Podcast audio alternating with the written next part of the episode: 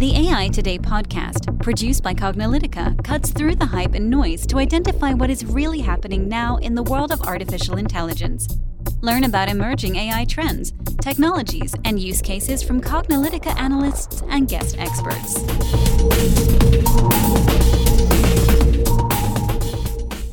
This podcast is sponsored by Fiverr.com. Fiverr is a marketplace for creative and digital freelance services. And in fact, I use Fiverr for quite a lot of the things that we do here at Cognilytica and AI Today, including the editing of this podcast, the generation of transcripts, and more. I definitely encourage you to take a look at using Fiverr for your creative and digital needs today. And I have a special offer for you today. Use the promo code AI Today for 15% off your first purchase on Fiverr.com. Offer valid until December 31st, 2018. Hello, and welcome to the AI Today podcast. I'm your host, Kathleen Walch. And I'm your host, Ronald Schmelzer. So, as some of you may know, in addition to our Cognilytica website and our AI Today podcast, we also moderate the AI Today Facebook and LinkedIn groups. If you're not on there, you should be. The conversations are worthwhile, and you're welcome to join us and participate, post articles of your own, make comments. This is our way of engaging with the general audience. In addition, we usually post articles that are of interest to our community, and some of those articles have generated some good commentary. So we thought we'd switch things up a bit on today's podcast and share some of those articles and commentary with you. So, one of the topics that keeps coming up is Sophia. So, for those of you who don't know who Sophia is, she is a robot that was developed by Hanson Robotics in 2015. And no surprise, she made her public debut at South by Southwest in 2016. So, Sophia has been covered by media around the globe. And she's participated in many high profile, I'll use air quote, interviews. These interviews seem scripted with a Q&A established well ahead of time. And apparently, she has 62 plus facial expressions that they try and put on display during these interviews to make it seem, I guess, authentic or that she's winging the answer, but it doesn't appear that way to us. So, in October of 2017, which was fairly recently, the robot became a Saudi Arabian citizen. And it was the first robot to receive citizenship for any country in the whole world. And then in November of 2017, Sophia was named the UN Development Program's first ever innovation champion and the first non human to be given any UN title. So it appears that much of this is being done for publicity. At least that's how it appears to us. We can't find the AI or intelligence in general in Sophia. So, Ben Goertzel, who's the chief scientist for the company that made Sophia, said that Sophia does utilize AI methods, including face tracking, emotion recognition, and robotic movements generated by deep neural networks. And that her dialogue is generated via a decision tree, but is integrated with these outputs uniquely. Again, we're not seeing that when we've looked at videos of her.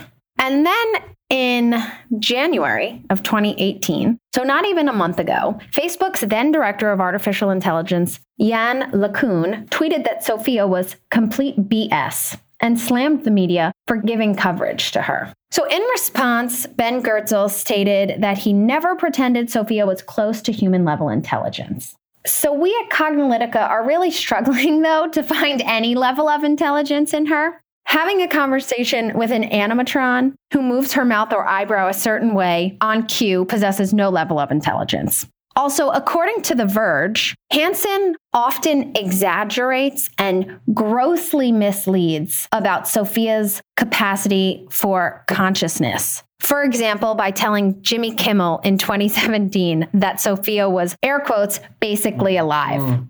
So, you know, Kathleen and I talk about this robot a lot because in some ways it's interesting that Sophia is getting a lot of publicity and it's providing publicity for AI. But in some ways it's extremely frustrating because we see something that's mimicking or sometimes even mocking what researchers are really trying to do with AI, which is make systems that can understand conversation, that can generate their own responses to conversation to be obviously intelligent. The movement is towards this idea of AGI, artificial general intelligence, and people look at Sophia and be like, well, this is some indication of it. But the truth of the matter is, and you know, we kind of joke, it's like, well, it's just a more advanced Chuck E. Cheese, you know, animatron. I mean, what's the difference between something that's scripted? And if you look at it, it's kind of a poor imitation too. I mean, it doesn't really look like what you would expect a humanoid robot to look like, except in the facial part.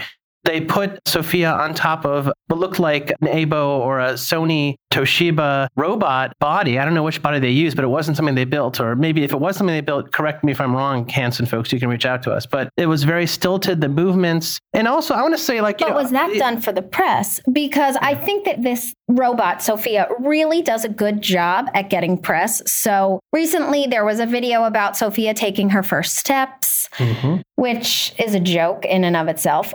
And she looks like a human. They put a wig on her. Like, you know, they're trying to make her look like a person. And I think that that's where the AGI feeling is coming that it, it you know, they're trying, it appears, to make her a human. But we see very little to no intelligence, let alone AGI. Mhm. Yeah, I don't even like calling Sophia her. I think, I think, I think honestly, like applying gender to something that clearly is like not even genderable. It's like, do I call my computer her? Do I look at my laptop and say? Some people do. I don't know. Some people call their cars. You know, know. But I don't do. I don't do that because it's anthropomorphizing. If we want something out of our machines that the machines clearly are not, and Sophia is a machine. You know, it's, that's got some intelligence-like capabilities, but is I think farther away from where people want. I think the thing that like really tipped us off here is that sometimes the responses that Sophia gives are like too witty. They're like they require like in order to be witty, you know, knowing this from personal experience, you're trying to be witty. you have to actually kind of you, you have to like know about something and you have to like know about something to the level where you can make fun of it and the people understand you're making fun of it, not just that you just don't understand it. Right. You know, you but- also know people's reaction to it. Right. I mean, you can guess that it's going to be Yeah. common. It's like, you know, for example, there was this uh, interview that Sophia had in October. You know, someone was asking about, you know, Sophia, you know, we want to prevent a bad future. And Sophia responded, Oh, you've been reading too much Elon Musk and watching too many Hollywood movies. Don't worry, if you're nice to me, I'll be nice to you. Treat me as a smart input output system. You know, if that was truly an intelligent robot, the amount of knowledge that the system would have to have is tremendous. Have to know, well, what is Hollywood? What do people think about Hollywood? And, and how does the question, which had nothing to do with Hollywood, relate to Hollywood and Elon Musk? It's like have the time, it's like, okay, well, they're asking this question. That means they want to know this. And uh, let me go search my data banks. And no, it was obviously scripted. I mean, it's sort of like if human asks question A, and I'm thinking to myself, I've been in a lot of role playing RPG games. You know, I played Zork on my Commodore 64, and it would have conversations just like this. That doesn't mean that it was a robot, right? So, Right. And also some of the Q&A with Sophia seems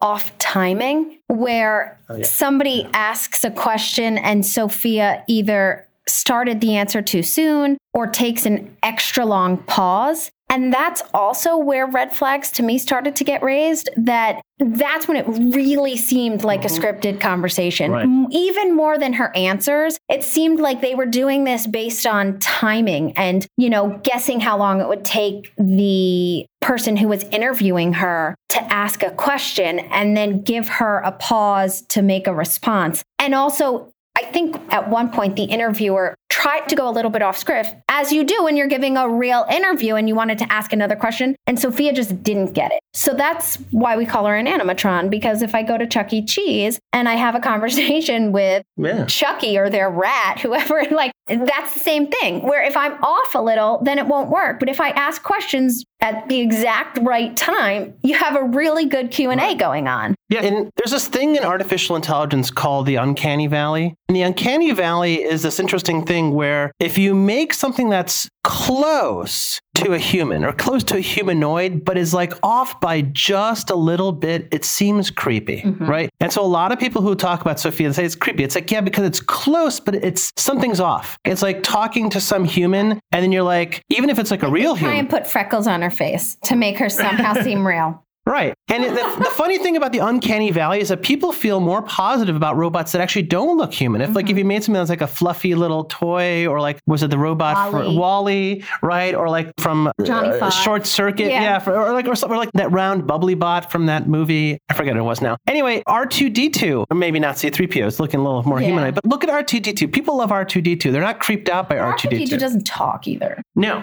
So, but, I but, mean, it, but if little R2D2 different. did talk, Yeah. then and it was like Sophia Sophia, and then you'd be like, oh, that's kind of this cute little robot, blah, blah, blah. But when you kind of get into this like almost human with a semi transparent skull that's got these kind of like forced facial gestures, that's doing scripted responses, that's walking like a stilted robot, you're like, "Ugh." Well, I mean, the fact when they're trying to say that she's taking her first steps, that's making her a human. right. Right? Robots robots don't do that. Robots don't take first steps. Right, exactly. They just learn. And if they're learning how to walk, they learn how to walk. And if you've ever seen a robot learning on its own how to walk in online simulations, you'll see they do some crazy stuff. They walk like they creep and they crawl and they do some unusual yeah. things. But then again, so do babies, right? So I would say there's more intelligence in some of these online systems than we're, we're seeing in Sophia. And I guess the big question is, is a distraction. Is Sophia a distraction or is Sophia helpful? What do you think? You think Sophia is helpful to the cause or a distraction? I think that Sophia is a distraction to the cause. As The Verge said, Hanson often exaggerates and grossly misleads. I don't think that you're being helpful when you try and mislead. Yeah, and I think the question is is it taking away resources from other projects that would otherwise get press. res- or press? You know, press and media coverage and attention. Yeah, I think it's definitely stealing attention. You could say like, well, there's no such thing as stealing attention. Anything that's worthy of news will get news. And is it really stealing money, re- financial resources? I don't really think so. Is it taking resources that would otherwise be applied to other things in a more valuable way? I don't think so either. I think a lot of the researchers that we're talking to, they're not really spending a lot of time with Sophia. You know, basically, Sophia folks are operating in their own universe. They have their own motivations, and they're not really taking away resources from you know these other projects. So in that respect, maybe it's not harmful. But I think you're right. So you know, is there a limited amount of attention that people can give, and they see Sophia and like, oh, Sophia's creepy, therefore I don't want to pay attention to what else is happening? You know, you say it's not harmful because it's not maybe reallocating resources, but I am not sure I agree with that because if you're trying to mislead, that's harmful to me. And I think that they, by trying to make Sophia a human and do human things, again, like walking, talking, trying to have interviews,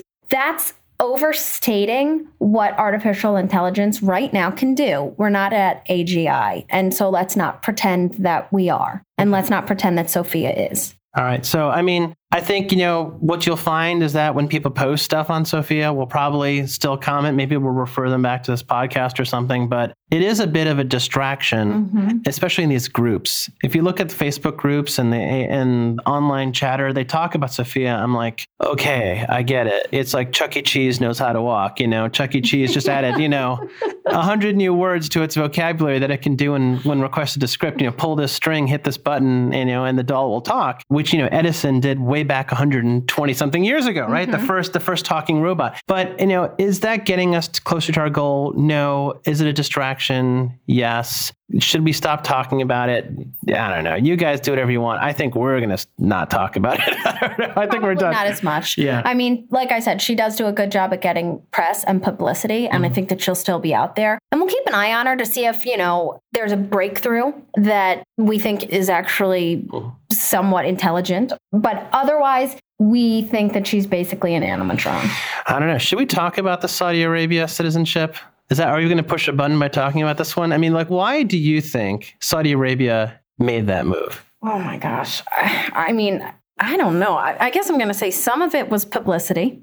And then what do you think? I think it was all publicity. I mean, we, you know, people talk about like, well, how how can Saudi Arabia give citizenship to a robot and not let its own citizens drive? You know, half of its population. Oh, well, uh, that's female citizens, but yes, I agree. I mean, Yeah. it's not all of their citizens. If I Oh, recall and right. Sophia's a robot. I mean, Sophia's a quote unquote female, oh.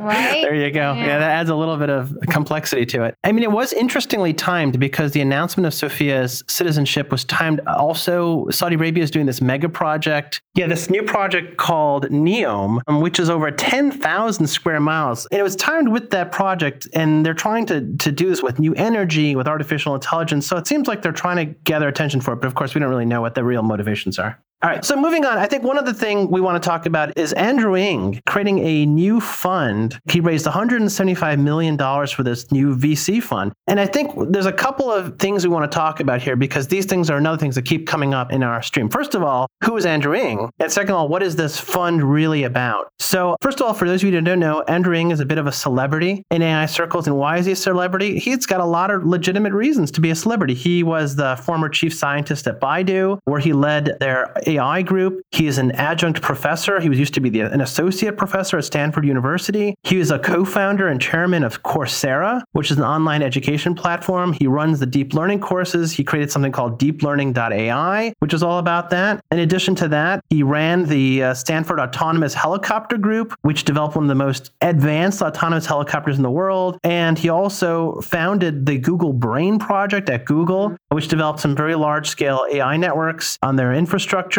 And he co authored a number of papers, including one called the Latent Dirichlet Allocation, you know, he did all sorts of stuff. He got these online courses and he's really made a, name for himself. And he's working on something lately called landing.ai, which is all about bringing AI into the manufacturing industry. So he's got legitimate chops. He's not a, you know, nobody, he's not a hanger on. He's been involved in this last wave of AI, this third major wave of AI. Andrew Ng's basically been at the center of it, right? So he created this new fund, $175 million fund. But what's interesting about it is it's not a venture fund in the way that you might think of a VC fund fund. First of all, he's raised money from other venture capitalists. So NEA's put money into it, Sequoia, Greylock, SoftBank. And Ng is re- leading the fund as a general partner. So he's like the like the partner in the fund. But what they're doing is they're not funding other startups. They're not, they're, you know, other startups not coming to them and pitching and doing the things that startups would do, raising money, asking for it, doing valuation and all the stuff, that, you know, due diligence and all the crazy stuff that, that you have to do if you ever raised money. It's a lot of fun.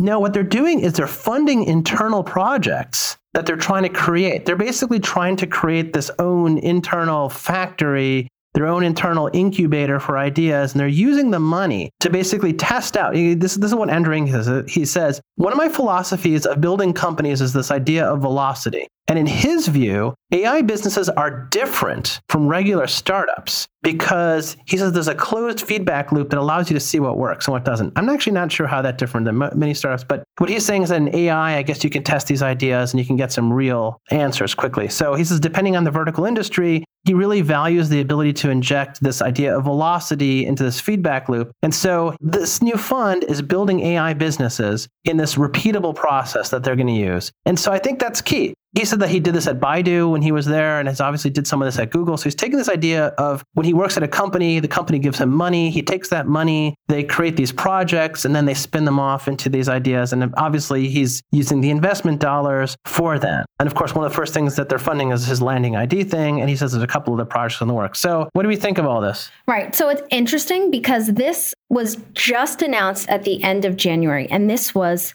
a really big announcement. And I'm not sure if people beforehand knew exactly what this fund was or not. So this brings up the question that Ron and I always go back to. And what is harder to get around artificial intelligence? Is it money or is it talent? And we continue to say it's talent. So Andrew Ng said that to raise this $175 million AI fund wasn't actually all that difficult. Now, as we said, he's an AI celebrity. So you know, if he's behind it, I think that his name brings some cachet. People feel confident in that. But it's interesting his approach. So he's not taking this fund to do what a traditional venture fund does, which is fund startups who maybe have an artificial intelligence right. focus. He's taking an internal team that he has and using this money to I guess R&D these ideas, yeah. you know, in his right. closed loop to get this quick feedback. And then if it's successful, mm-hmm. they will go off and then launch. Yeah.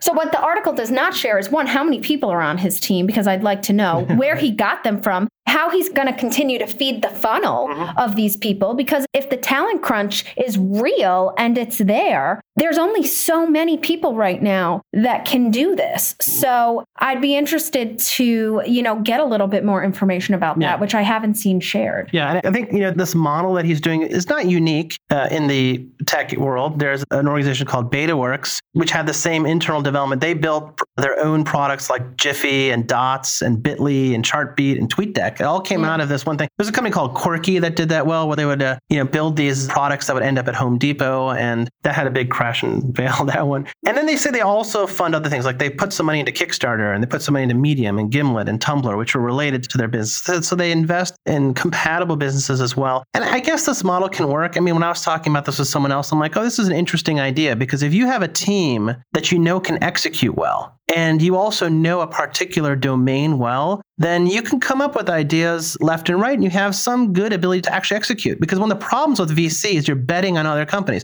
You know, Right. the idea might be great, but the management team might be, you know, terrible. Or maybe just like it's just bad timing. Like, you know, it's a good idea, bad timing, or maybe they're lacking some talent. They, they lack something. So I think what Andrew Ng's fund is interesting is that it's a dependable team that knows how to work together, that understands the space well. If you basically give them money, then they will iterate on some ideas and crank them out into real businesses. But, you know, to your point, Kathleen, I mean, the issue is talent because, well, how are you going to spin these ideas out if you're competing with everybody for talent? And money is not really the issue here. Also, the first company or product, I guess it's a company, Landing AI, Andrew Ng is the CEO. Mhm. So, and that was spun out. So, I mean, is every company that gets spun out, is Andrew going to be in charge of? And if not, then who is? I guess another team Yeah. member and then they Yeah. leave. So, you know, because if he is going to be in charge, there's only so many companies that he can Right. realistically handle at one time. I mean, I don't know. Maybe Elon Musk is convincing everybody that you can be a, become a, a CEO right. of like exactly five what- million companies, yeah. right? Because it's like, yeah, he's, he's SpaceX and he's Tesla and he's that company drilling oh, holes and Oh, he's boring.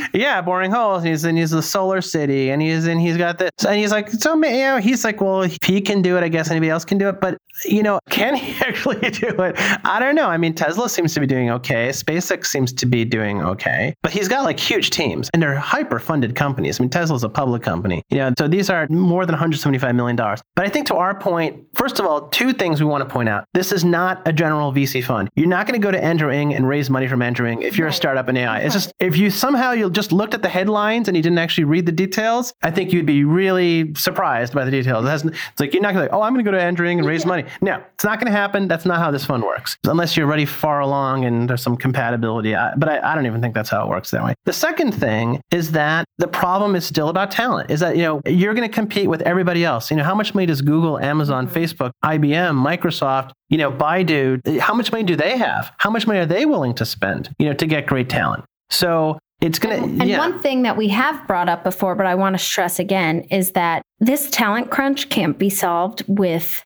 the quote unquote boot camp, right? The tech boot camp where you go for a six or eight week course, you learn how to do some general coding, and then they throw you out into the world to try and get a job.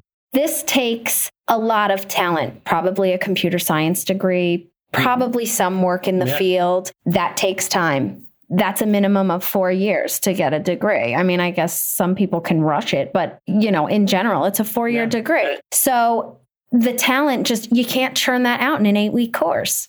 Right. Especially if you're trying to solve some of these harder problems, you really need to be a researcher. And there's always so many of them. And of mm-hmm. course, as we talked about in a previous podcast with Steve Kuyan, you know, even the faculty is getting poached. Right. So, so it's harder to being harder and harder to train this next generation. So, you know, I think sort of like if we could sort of put a dot here on the end of the sentence, you know, about this fund, I think we think it's interesting. Mm, we think that it's more evidence that there is a lot of money chasing AI right now, and probably money may outstrip the talent that's able to execute on this thing. I think we have to. I don't want to wave a flag of caution here because money usually is the problem. But the first two waves of the AI winters, as we talked about, I think like on our second podcast or third podcast, we said that, you know, the first wave, it was once the support stopped, the whole thing stopped. In the second wave, it was corporate and uh, business backing and some venture capital bank. They decided they weren't going to do expert systems anymore. The whole thing crashed. Here we are in a situation with we're washed with money. So I think the situation is going to be obviously to do with talent. So if we could solve the talent crunch, I think we won't have a winter. The question is, if we can't solve the talent crunch, will that be the cause of an AI winter?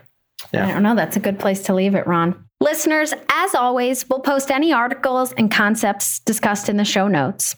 And thank you for listening, and we'll catch you at the next podcast. And that's a wrap for today. To download this episode, find additional episodes and transcripts, subscribe to our newsletter, and more, please visit our website at cognilytica.com. Join the discussion in between podcasts on the AI Today Facebook group, and make sure to join the Cognilytica Facebook page for updates on this and future podcasts. Also, subscribe to our podcast in iTunes, Google Play, and elsewhere to get notified of future episodes. Want to support this podcast and get your message out to our listeners? Then become a sponsor. We offer significant benefits for AI Today sponsors, including promotion in the podcast and landing page, and opportunities to be a guest on the AI Today show.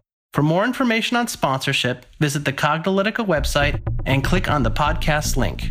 This sound recording and its contents is copyright 2018 by Cognilytica, all rights reserved. Music by Matsu Gravas. As always, thanks for listening to AI Today, and we'll catch you at the next podcast.